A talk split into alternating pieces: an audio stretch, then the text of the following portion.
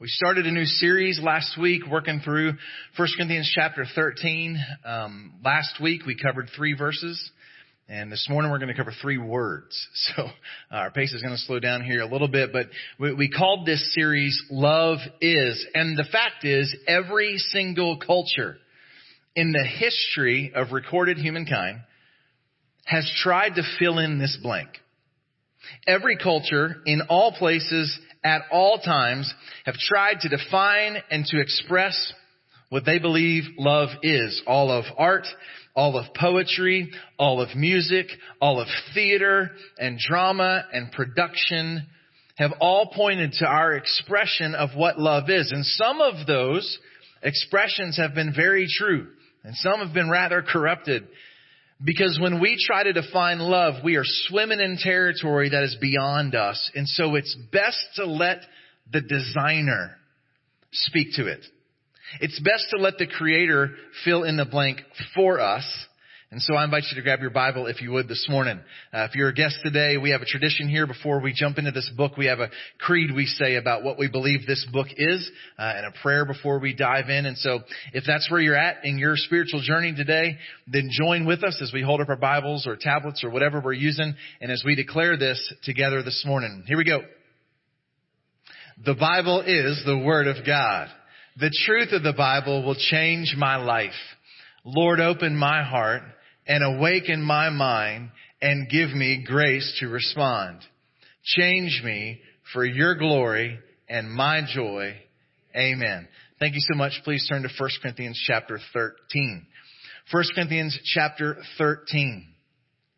Last week we, we filled in this first blank of love is that love is the win. The apostle Paul says, I can have this, this spectacular gifting where I speak with the tongues of men and of angels. Without love, as spectacular as that might be, it's just a lot of noise. And they said, I can, I can have all prophecy. I can even possess the supernatural. Without love, it's nothing. I, he said, I, not just spectacular or supernatural, he said, I can, I can even have this, this, uh, incredible smarts about me where I understand all mysteries and all knowledge. Without love, what I'm missing is my purpose on planet Earth. And they said I can even be sacrificial. Matter of fact, not just give up everything I have, but even give up my life, my body to be burned, go to the point of martyrdom. And without love, it, it, it profits me nothing. I gain nothing. Love is the win. It's this otherworldly thing. We said the, the word used here in the text is, is the word agape, which doesn't exist in any historical writings. It's almost like the writers of the Bible were like, man, the, the earthly definition of love just doesn't scratch the surface. We need to make up a new word. It's so otherworldly. Love is. This morning we come to verse number four. Just three words. Love is patient. So if you didn't know what we were filling in the blank with today, it's not very creative. Love is patient. And I've been uh, familiar with this text, even had a lot of it memorized since I was young enough that I don't remember memorizing it. And I think until I, I told you, I've, I've just been walking through this text almost for three years a lot. And then this sermon series uh, by Andy Stanley back in November about parenting really was the, man, I think we need to walk through this together as a church family. But in all these years of this text, this is really the first window of my life that I really noticed. The first description given of love is that it's patient. When we asked the apostle Paul, hey, that's awesome. Love is the objective. Well, what is it? And the first description he gives us is it's patient. Ugh. Isn't that horrible? You're allowed to say that about the Bible, right? That's all. Come on. We're starting off with, like, we can't work our way up to patience. Like, can we get some stuff down first that's maybe a little easier, right? Like, love doesn't throw things. Can we just start there? But we gotta get the whole way up to like heart level patience. You know, patience is on the inside, not the outside, right? You can't fake patience. And when you try to fake patience, it looks really fakey. Just waiting on you. Being really patient. No, that's not patient. It's like an internal thing. And that's where we start patience. As I really began to, to study, starting in verse 4, about these descriptors of what agape is, I had, I had two almost immediate responses. And the first one was, ugh, really? We have to start there? Why start there? And then my second, almost immediate thought was, oh, thank God. See, that, that sounds like, ugh, when I think about how I have to love you. But when I think about how I need to be loved, what else could be first? If we're gonna love broken people in a broken world with broken motives and broken filters, then where else could we start but patience? And you might not think that the world needs patience to love you, and that's why we need patience with you. What other starting point can there be? If we're fallen, if we're broken, and here's what I would say in that sermon series. I've heard him say this a whole lot. He, said it in this series as well. He said, here's the encouragement for all of us. Other than Jesus, there's basically no good examples in the whole Bible of people who are good at anything. Like be encouraged. The Bible's full of super busted up people. Now there are some people in the Bible that all we know about them is really good stuff, and usually that's because we only have like one verse in the whole Bible about them. but anybody whose life we got a glimpse of, every single story was a train wreck. Just like us. Because the Bible isn't full of good examples that we're trying to live up to.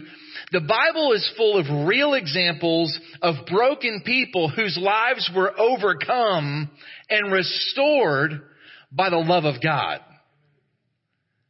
And so it's not like, oh man, how can I get this right? How can I? No, no, no. Listen, we gotta, if we're gonna love each other, if we're gonna love broken people in a broken world, it has to start with patience. That's where God's love has to start with us. The whole story of the gospel begins with the fact that we are sinners. And that's about as un-2020 trendy as you can be. I always go to church and they talk about sin. I don't like that. That's because you're a sinner. Sorry, not sorry. Like the reason we don't want to be told that is because we want to think better about ourselves because we struggle with pride because we're sinners. And that's where this whole story of love begins. Uh, the apostle Paul tells the church at Rome, Romans 5 8, that God demonstrates, displays, shows his love, right? Here's the unveiling of love. You ready? In that while we were still sinners, Christ died for us. Like the gospel begins by acknowledging the fact that he pursued us in our sin. Jesus didn't die for us despite our sins. He died for us because of our sins. That's what real love is. Like it begins by acknowledging the fact that we're not very lovable. Put that on a Hallmark card. Happy Valentine's Day. I love you despite how unlovely you are. XXOO. And yet, how great is it that love begins with patience? That's good news for all of the normal people in the room. Religious people might not need to start there. People who have it all together might not need to start there, but for all of us humans, thank God that love is patient. That resonate with anybody else? Really wonderful to receive. Really difficult to pass on. Right? Love is patient. So let's talk about what patience is. And I'm, I'm borrowing this definition from, from Stanley this morning. He says, patience is walking at another person's pace. Isn't that good? Patience is walking at another person's pace. Because everybody we're doing life with has an erratic pace. Sometimes it's infuriatingly slow. And sometimes it's infuriatingly zigzag. Do you even know where you're going? Sometimes it's infuriating how they're trying to outrun life. And sometimes it's just straight up stuck but patience meets somebody where they are and moves at another person's pace. I've got a couple pictures I'm going to show you of what patience looks like this morning. And they all happen to be pictures of our kids. And I only had three that show what patience looks like in our parenting of the thousands of pictures we have. So this is the first one. Uh, this picture goes back uh, almost 16 years. Look at Garrett's little hat. He still wears that every day. so one of our first times taking him to the beach there in our home, Jacksonville, Florida, and um, patience is moving at another person's pace what you're going to see in the other two pictures, the other two pictures will have Ethan in them, and I don't have any pictures with Bryson because if you have more than two kids, you know, like truly, like if you went through our pictures, you would kind of think we abducted him whenever cap and gown day was in kindergarten. It's like the first picture we have. But anyways, um, Trevor, whoever told you that like having a third kid was was so easy, I'm so sorry they lied to you because you're now outnumbered. Truly, Life is over. Um, congratulations. So it's, it's really easy as parents to walk at our children's pace when their pace is this obvious. When they just have them little legs that are kind of uneasy, that a wave would have, that would have been a good picture. Sorry. Um, Patience moves at another person's pace. And sadly, I will confess I've spent way too much time as a dad rushing ahead of my kids, expecting them to be more mature than they were yet, expecting them to have stuff figured out that I just figured out a couple years ago and or rush into the next thing and being in such a hurry and my marriage has been marked by running ahead of where Marisa is at. She wanted us to be present and whatever. And I was like, I got stuff to do. I, I got to be in a hurry. Much of my life has been corrupted by my pace. There are friends who've really needed me to slow down and just sit with them. And I've been in too much of a hurry to even see that. But love is patient. Love acknowledges another person's pace. And most of the time for me, my pace is too fast, but there's been other seasons of life I could barely keep up. Because my pace is broken, just as broken as all the people I'm trying to love. Most of the time my pace is fast, especially if I have to go shopping.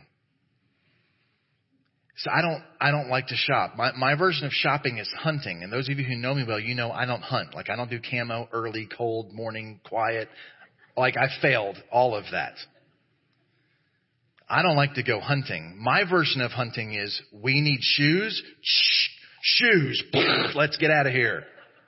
Like as quickly as possible, find, hunt, kill, go home. Right? And just recently we had to go to the mall to get track shoes for our middle son Ethan, Paul's dad brag, um, because he just qualified first for our uh, district qualifying track meet in the 100 hurdles. Yeah, right on.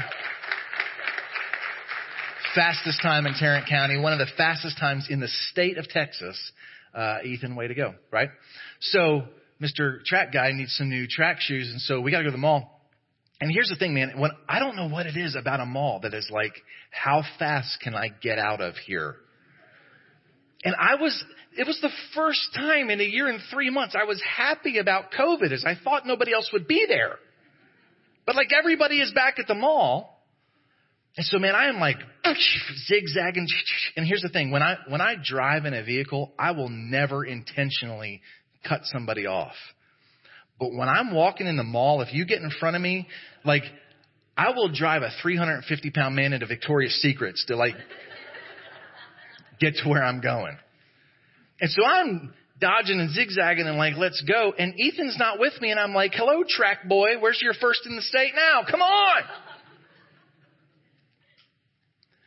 And far too often that's what life has looked like too. And patience says, man, what are we in such a hurry for? Patience meets somebody where they are in their pace, even in the hard days. in the difficult days. As a matter of fact, uh, if anybody's reading out of the King James this morning, you saw that it said love suffers long, which is actually a really good translation of patience here.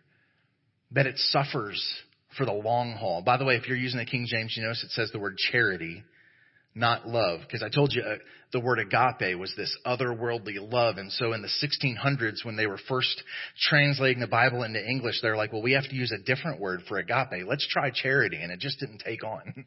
So all the modern translations were like, let's hope the context just shows how different of a version of love this is. But this definition is that it suffers long, which is very otherworldly because the, the modern definition of love says as soon as something feels like suffering, I'm out of here. Oh, you let me down. You hurt my feelings. You betrayed me. Oh, life is hard. I'm gone. Suffer long. Why would I do that when I can just go start over anytime I want with friends, with marriage? We just give up on one another so quick. And patience says, man, your pace is as broken as mine, so I'm going to walk with you.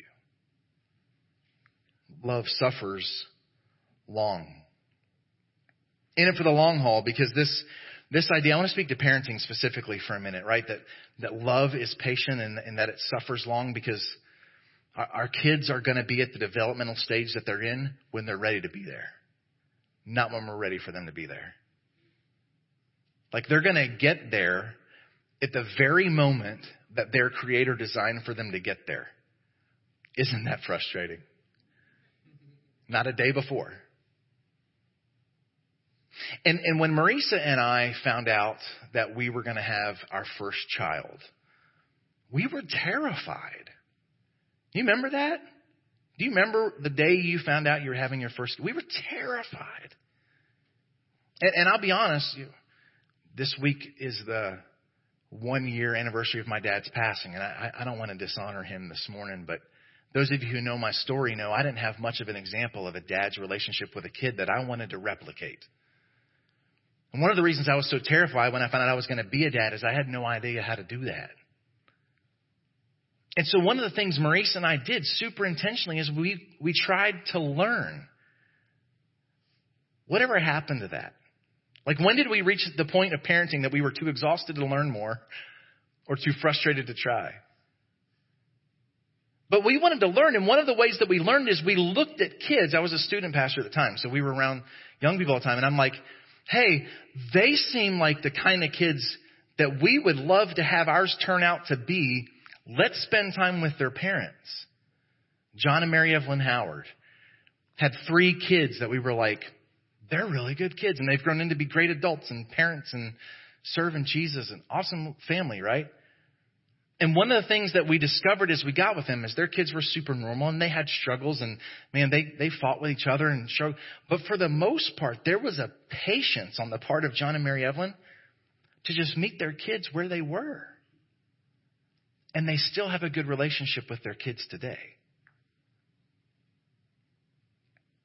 I, love what Stanley said. He said, I've never met a father who regretted that he hadn't been harder on his children.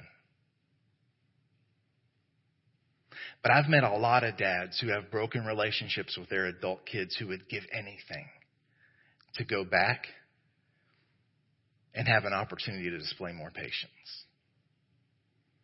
Often we, we parent with this determination that our kids won't turn out the way that we did or didn't. Instead of just meeting them at their pace. We love one another with patience because none of us have arrived. And God's still at work in us, patient with us.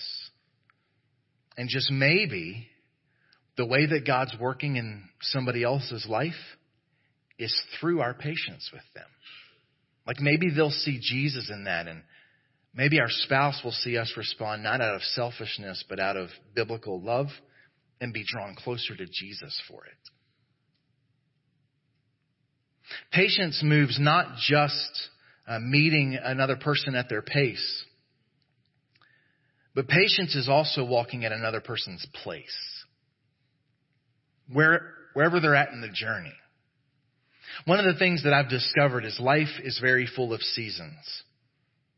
the, the longer I've been here at Temple, the more goodbyes we've said, the more we've seen people move away or get job offers or go to the next thing.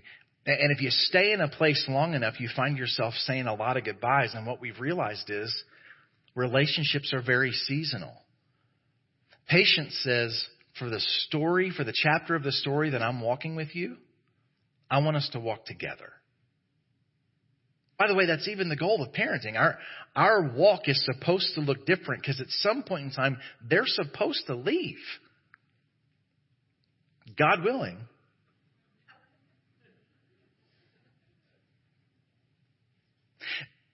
Walking with another person at their place in the journey says this, right? So, meeting a person at their pace acknowledges that we are not holy.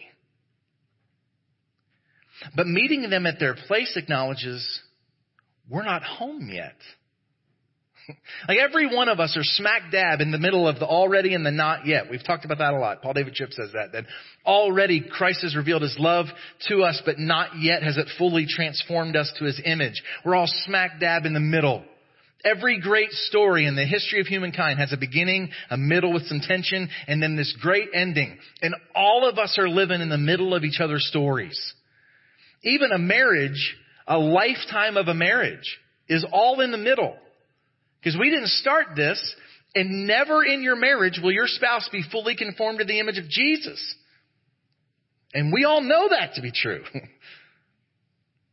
We're all living in the middle, and patience believes that the journey isn't over yet, and there's a bigger story at play, so let's just keep walking. Because the point is we want to see one another closer to Jesus when this chapter transitions than they were before it started. My mission in life is not that we'll never hurt each other's feelings with my friendships. It's just that maybe we'll be a little closer to Jesus when our paths part than we were before our paths came together. God is not done with you. He's not done with me. And He's not done with the person that stretches your patience the thinnest. That coworker is on a journey leading to a destination. A very real person who will have a very real ending one day. And so we meet them with patience. Like I said, maybe that patience will become contagious to them. Picture number two for this morning. So the first story, or the first picture rather, is us walking with Garrett on the beach. And the second is Garrett walking with Ethan. Is that not the cutest thing in the whole world? Every time I have a picture like this, I tell my sons, this is back when you were cute. they know I love them. It's just true. Those years of, of walking with Garrett at that pace, and then the the pace changed. The journey changed. And now he's walking at his brother's pace. It's just a different place on the journey. Because now we can't keep up with him. Wherever we showed up, at whatever point in the story, with whatever person is in our life, love is patient. And if you're like me, uh, back to parenting again for a second. Are you ever haunted by the thought of, but what if my kids don't turn out right? Anybody ever think that? Am I the only parent who wonders, what if my kids don't turn out right? But the question is, is that really the point? Some arbitrary standard of right? I've got the greatest clarity today that I've ever had in my life, and I, it might be lost tomorrow, so I might need you to remind me of this. But I've got the greatest clarity today I've ever had that my mission on planet Earth is that my sons will turn out loved and loving. That's it. That, that my, my sons will grow up knowing that they are loved unconditionally. And that that knowledge will produce in them a capacity to love God and love people. And that's going to be with speed bumps and mistakes and good days and bad days. But at the end of the day, the measurement of whether we have won at home or not is not our kids' grades, their achievements on a ball field or a court. It's not the job they get, the school they get into. It's do they know that they are loved? And does that knowledge, is it growing in them a capacity to love? We, we tend to bail on our relationships with one another. Because somehow we expect people to be farther along in the journey than we are. Wouldn't it be really easy to love one another if everybody else had arrived? I'm just telling you, all y'all would be easier to love if you had just arrived. Which means I want you to be somewhere on the journey I'm not. And patience reminds me that I'm smack dab in the middle of my sanctification just like you are. Love is patient. We said last week, and we'll probably say this just about every week, love is this thing that we're infatuated with as a culture that's almost as though the culture tells us that love is God. Love is the thing we live for. Love is, is what we worship. But our, our biblical worldview tells us no, our God is love. And at the end of the day, this whole series isn't about, hey, try hard to be patient. That's why I said the first thing I said was you can't fake patience. This isn't some surface level behavior modification. We'll actually talk a little bit more about that next Sunday morning, Lord willing. Again, this brings us back to the fact that this is how you are loved. And it's His patience towards you that produces in you the capacity to love others the same. He's patient towards us.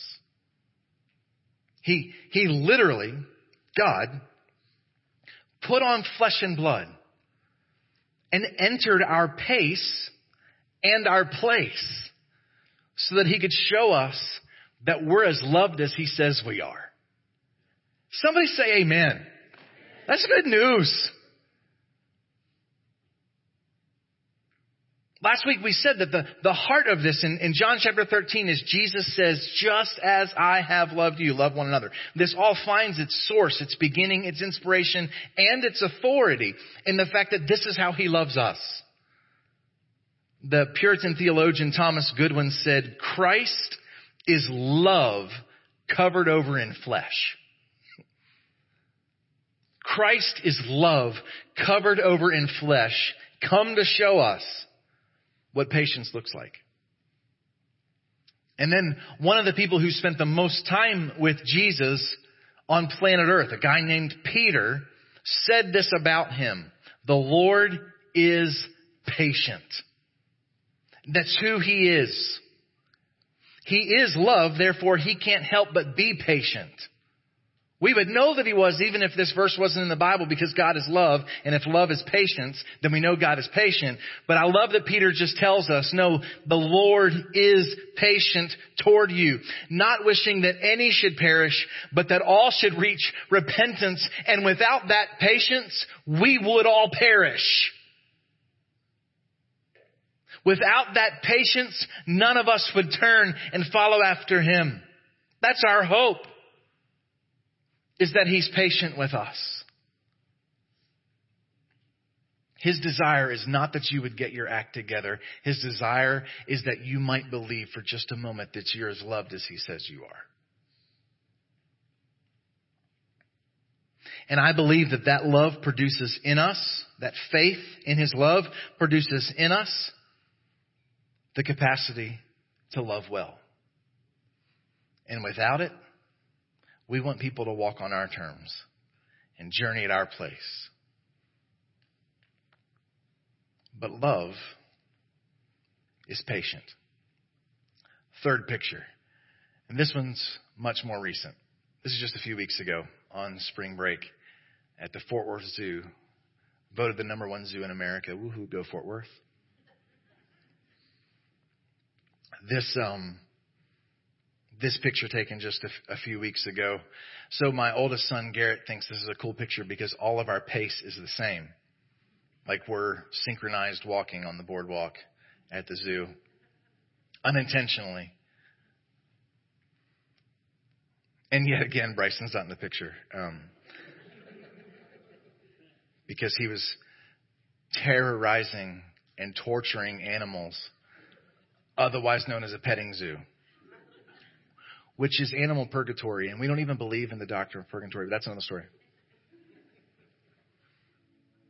Here's the thing about all those years of walking slowly when their legs were little. As we walk with patience, what we end up finding is people end up walking with patience with us. And I hope this will resonate with somebody. If we don't learn to walk with patience, we're going to end up walking alone. We're going to be so busy on the rush ahead or the lag behind, demanding that life exists on our terms, that we're going to end up alone with our terms. But when we allow the, the patience of God toward us to transform us, we end up finding the capacity to do life together. Because without patience, we'll just keep giving up on each other, being offended at everything, bouncing from relationship to relationship, from wound to wound, from church to church, from job to job. Patience calls us to lay down living for self meet these busted up people all around us with the same grace that's been extended to us.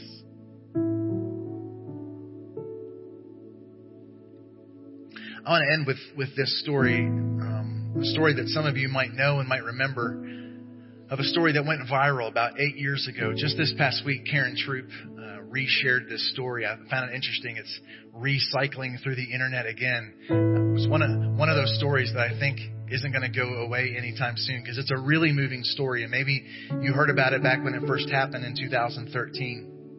There was a cross country race in Navarre, Spain runners from all over the world came to um, this this huge event, and the guy who was leading the race towards the end, leading by a, huge lead, was a guy named Abel Mutai. He's a runner from Kenya, and just uh, a little while before this race, six months before this race, he had won a bronze medal at the London Olympics. He's a pretty incredible runner, and the race was his. The problem is, Abel didn't speak Spanish, and he was running a race in Spain. And so he thought he crossed the finish line and stopped running to catch his breath and celebrate his win. The crowd started yelling at him, That's not the finish line, it's right there. You stopped just short. But they were speaking to him in Spanish. He didn't understand what they were saying. About that time, a, a runner was coming up behind him from Spain, Ivan Fernandez Anaya, who had second place all to his own. There was not a third person in view, and he was coming up, and he could have just bolted past Abel and won the race. But instead, he came up realizing what had happened, and he ushered Abel to the finish line, pushed him to the finish line. And the world went crazy. Like this story went viral overnight because they were like, Can you imagine how selfless you would be? And he said, What are you talking about? That wouldn't have been a victory. That wouldn't have been a win. I didn't win the race. He killed me. He won by forever. I couldn't have lived with that. And what that was, the reason it resonated so much with the world, the fact that it's still being talked about eight years later, is something in us says, man, meeting another person at their pace and helping them get to the finish line, that's the true definition of a win.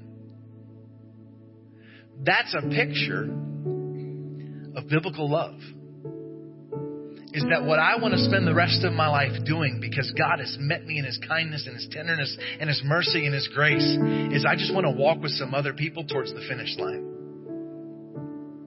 Helping them get where God has ordained for them, that's the win.